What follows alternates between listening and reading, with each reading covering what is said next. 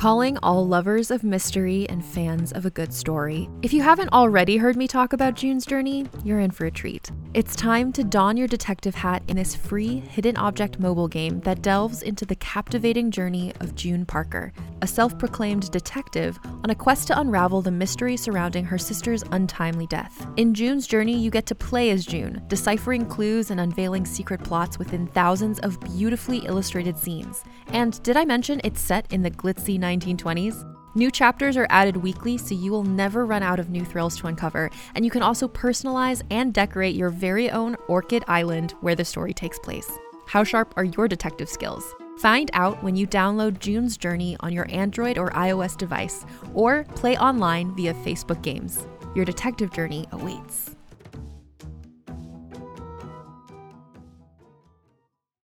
From the creators of the hit kids podcast Who Smarted and Netflix's Brainchild comes the adventurous world of mysteries about true histories, affectionately known as math.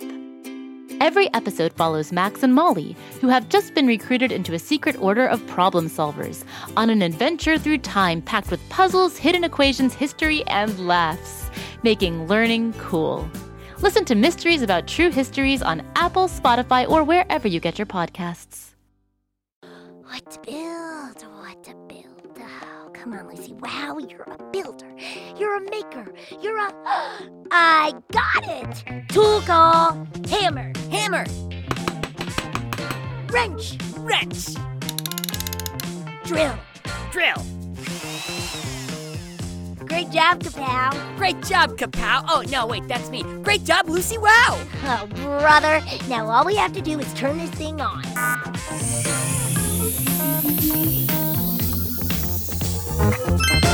Let the show begin. Hello, inventors, builders, tinkerers, and fellow motor goaters. Kapow the mechanical pygmy goat here, podcasting from Lucy Wow's barn in Pflugerville. I have to tell you, I sure do enjoy being Lucy Wow's sidekick. With Lucy, not only do I get to eat all the sunglasses and bolts I want, but I get to be a part of inventing new things every day. I love inventing! It's a big part of who I am. In fact, since Lucy Wow invented me, you could say an invention is what I am. The thing about inventions is we often take on a life of our own. Inventions are always changing, evolving, being innovated, and improved upon. Sometimes an invention that plays a big role in your life began as something totally different. Which brings us to today's invention Netflix. For hundreds of millions of people all around the world, Netflix is the place to go for movies and shows. Its services alone constitute over 15% of all the world's internet bandwidth. Netflix is such a big deal that there are even ice cream flavors named after it. And you don't get any bigger than dessert, if you ask me. But Netflix hasn't always been a streamer. In fact, when Netflix started out, there was no such thing as streaming. Netflix began as a company that sent DVDs to people by non electronic mail. So let's take a look at how a DVD in the mailbox turned into an app on your phone with more than 200 million subscribers around the world. Netflix was founded in 1997 by Marc Randolph and Reed Hastings in Scotts Valley, California. Reed had served in the Peace Corps as a high school math teacher in Swaziland before founding a software company that was worth $700 million. But just because you make a lot of money doesn't mean you don't carpool. Reed commuted to work every day with his vice president, Marc Randolph. It was during this commute that they came up with the idea to start a company that would mail out DVDs. You see, back then, if you wanted to see a movie at home, you had to buy it or go rent it from a video store. Basically, you had to go out to stay in before Netflix. These two guys wanted to change all that, but they were worried. What if the DVDs broke in the mail? So, they tested their idea by mailing DVDs from work to their homes in Santa Cruz. Sure enough, the movies arrived in perfect condition. It had worked! Inspired by this success, they went ahead and started Netflix. You probably figured it out already, but the name Netflix is a combination of net, as in internet, and flicks, as in flicks or movie. Sometimes a simple name is the best name, but a name like Kapow is even better. Netflix launched in April of 1998. they only had a few people working for them and just under a thousand movies at the time. Here's how it worked users ordered movies on the Netflix website and received DVDs in their mailbox. When they were finished watching a movie, they would mail it back to Netflix in the envelopes provided. Rentals cost around $4 each, plus a $2 postage charge. Users could keep the DVDs for as long as they liked, but they could only rent a new movie after returning their existing one. It didn't take long before they were a hit. People loved opening the mail and finding a new movie waiting for them. By the year 2000, Netflix was very popular and had started to cut into the business of DVD rental stores, the biggest of which was called Blockbuster. Since they were in the DVD rental business, Reed and Marc went to Blockbuster and asked to partner up. Had Blockbuster agreed, they could have bought Netflix for $50 million. Netflix is now worth over $250 billion. But the CEO of Blockbuster just smiled and laughed at them. Whoops! Now, I don't even have a physical mailbox right now. I ate it for breakfast last week, but I still have Netflix. So, what happened? Well, in 2007, there was a new kind of technology that Netflix decided to play with. It was called streaming, and it allowed people to watch movies on their computers without having a physical DVD. Netflix called their new streaming service Watch Now. It was a huge shift in the company's business model. So they tested it first, using only a thousand movies, only on PCs, and on Internet Explorer. If you had a Mac, you were out of luck. They limited the number of hours of streaming to 18 hours a month. 18 hours? I stream that much every hour! Wait, oh, that can't be right. Anyway, back then, no one knew how big streaming would get. People didn't even know if anyone would want to watch a show on a computer. But guess what? They did! You did! By the end of the year, Netflix had 7.5 million streaming customers. They still sent out DVDs in the mail as well. But the company was evolving, changing, innovating, kapowing. With streaming, people didn't have to wait for the DVDs to be mailed anymore. With no one waiting, they started watching a lot more content. Netflix decided rather than just renting out other people's movies and TV shows, they should just make some of their own. So in 2012, they released their first original series called Lilyhammer. It was a small hit, but successful enough that they made another show called House of Cards.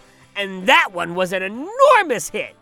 Soon, Netflix was making more shows and movies than anyone. And those 7.5 million streamers had been joined by a couple hundred million of their friends. Netflix just kept growing, and like all things that grow, changing. It just goes to show when you invent something, that's only the beginning.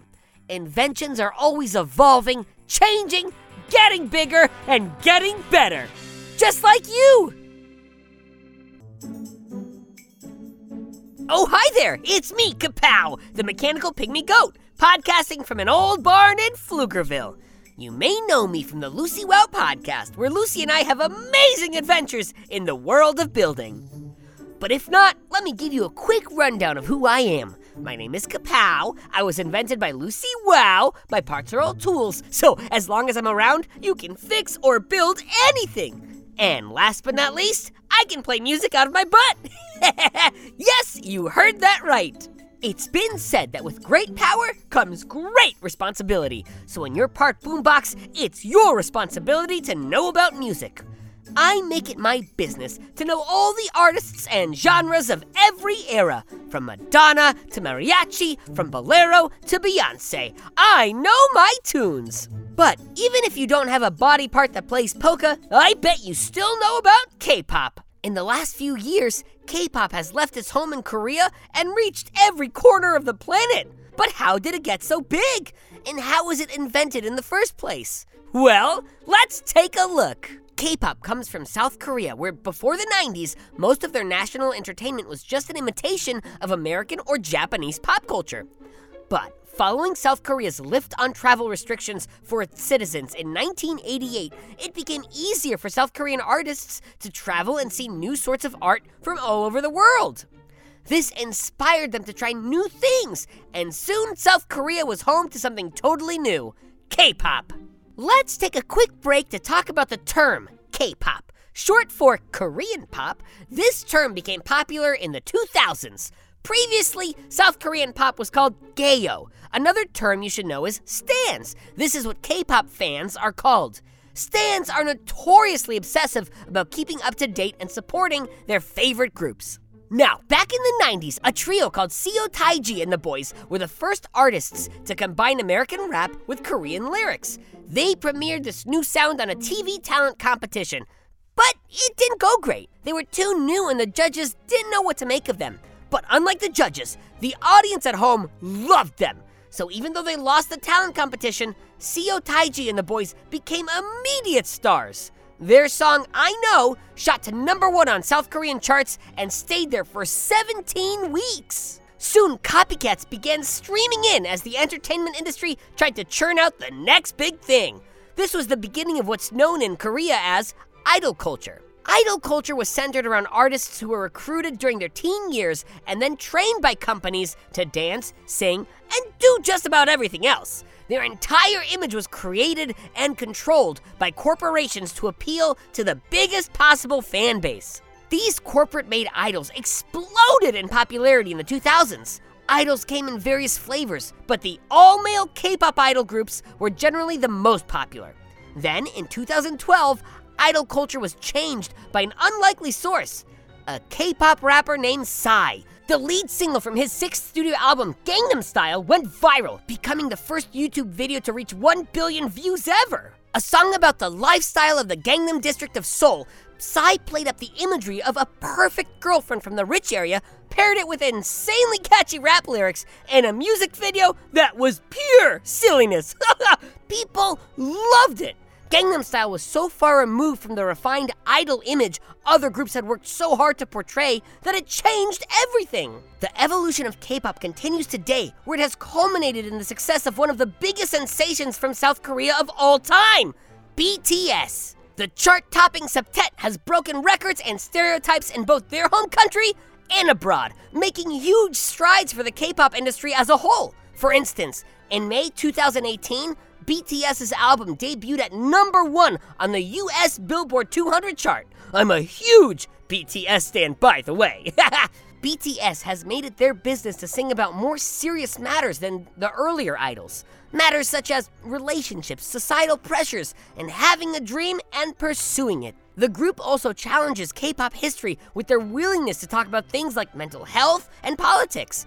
They've achieved a level of international fame that constantly produces trending Twitter hashtags and a truly massive army of fans. Along with BTS, groups like the all female Blackpink have taken K pop beyond the idea of corporate idol creations and into the realm of international pop artists. Y'all know I stand for Blackpink. K pop is now ranked at number 6 among the top 10 music markets worldwide thanks to BTS and Blackpink and shows no sign of slowing down. Can't get enough of Rebel Girls? Well, luckily, the Rebel Girls app is now completely free. That's right, you can listen to the entire library of goodnight stories for Rebel Girls ad free. Plus, check out the app's cool features like activities, trivia, custom playlists, and more. All parent trusted and kids safe. Find out more at rebelgirls.com/audio and download the Rebel Girls app today. Thanks for listening.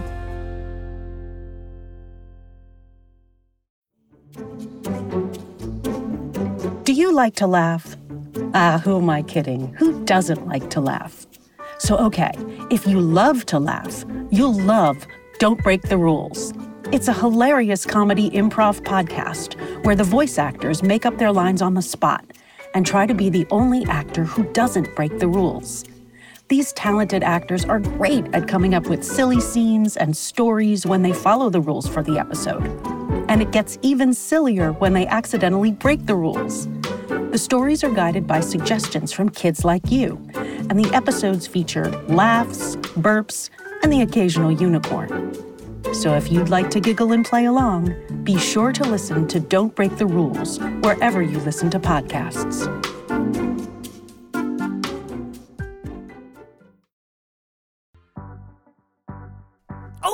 There! It's me, Kapow, the mechanical pygmy goat, beaming into your ears all the way from Pflugerville. You probably know me best as Lucy Wow's sidekick and as a world champion eater of socks, shoes, and bottles of glue. But what you haven't ever gotten to do is see me, which is a shame because I'm very handsome. Don't get me wrong, there are some nice pictures of sunsets and mountains and babies, but all of those pictures would be better if there was a mechanical pygmy goat playing music out of their butt in the background. So for me, today's invention, the selfie, is very important.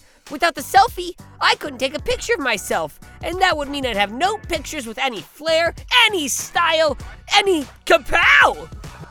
In November 2013, the word selfie beat out the word Bitcoin to become the Oxford English Dictionary's much coveted word of the year. The term is defined as a photograph that one has taken of oneself, typically with a smartphone or webcam, and uploaded to a social media website. Ah. The first use of the term was on a public forum in September 2002.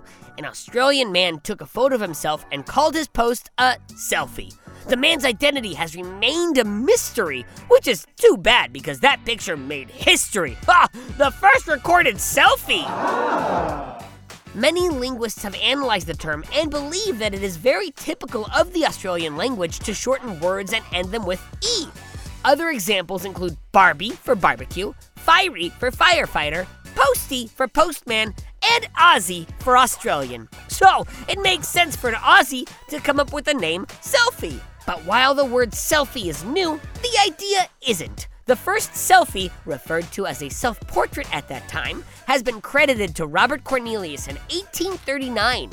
Cornelius was one of the American pioneers of photography and produced a photo of himself. The camera was much slower back then. He had to uncover the lens, run in front of it, and hold his pose between 3 and 15 minutes just to take it. Oh, a 15 minute selfie? How do you keep from blinking? It was a lot of work, but once he'd done it, everyone wanted to try it. In 1914, Grand Duchess Anastasia of Russia took a picture of herself in front of a mirror to send to a friend, becoming one of the first teenagers to take their own picture and the first one to send it out. The first selfie taken in the way we do it today, with the photographer holding the camera at arm's length, was in December 1920. The five men who took the photo were the main photographers of the Byron Company, a photography studio founded in Manhattan in 1892 that is still in business today. Another man took the photograph of the men documenting the momentous occasion. The image shows the five men standing on the roof of the Marseille studio holding a camera that was so heavy it required two of the men to hold it up. Ah. Thankfully, there have been many new inventions and improvements to photography that allow for easier selfie taking. The availability of selfie timers in the late 1880s allowed for an ease for creating self portraits, since it gave 5 to 10 seconds for the subject to position themselves in the shot. The launch of the portable camera in 1900 led to self portraiture, becoming a widespread technique.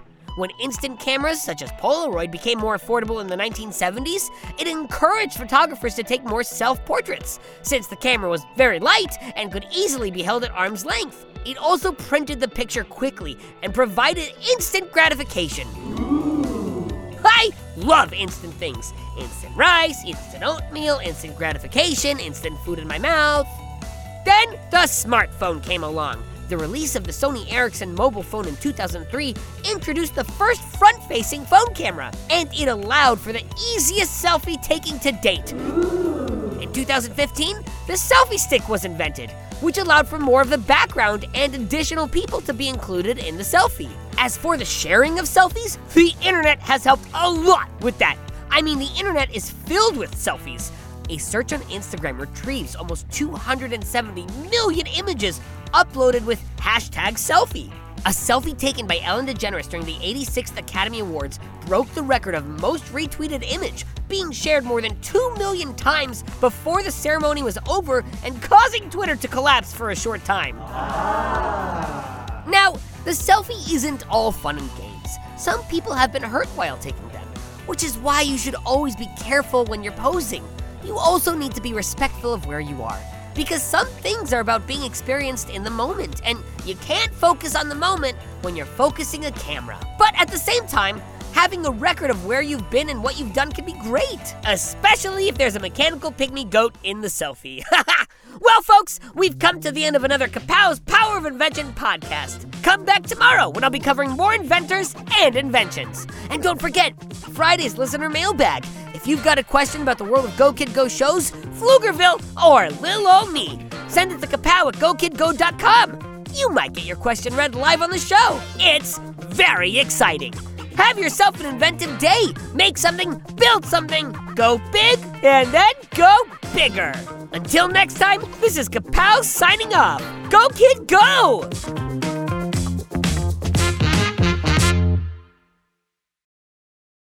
Do you love time machines, musicals, and jokes?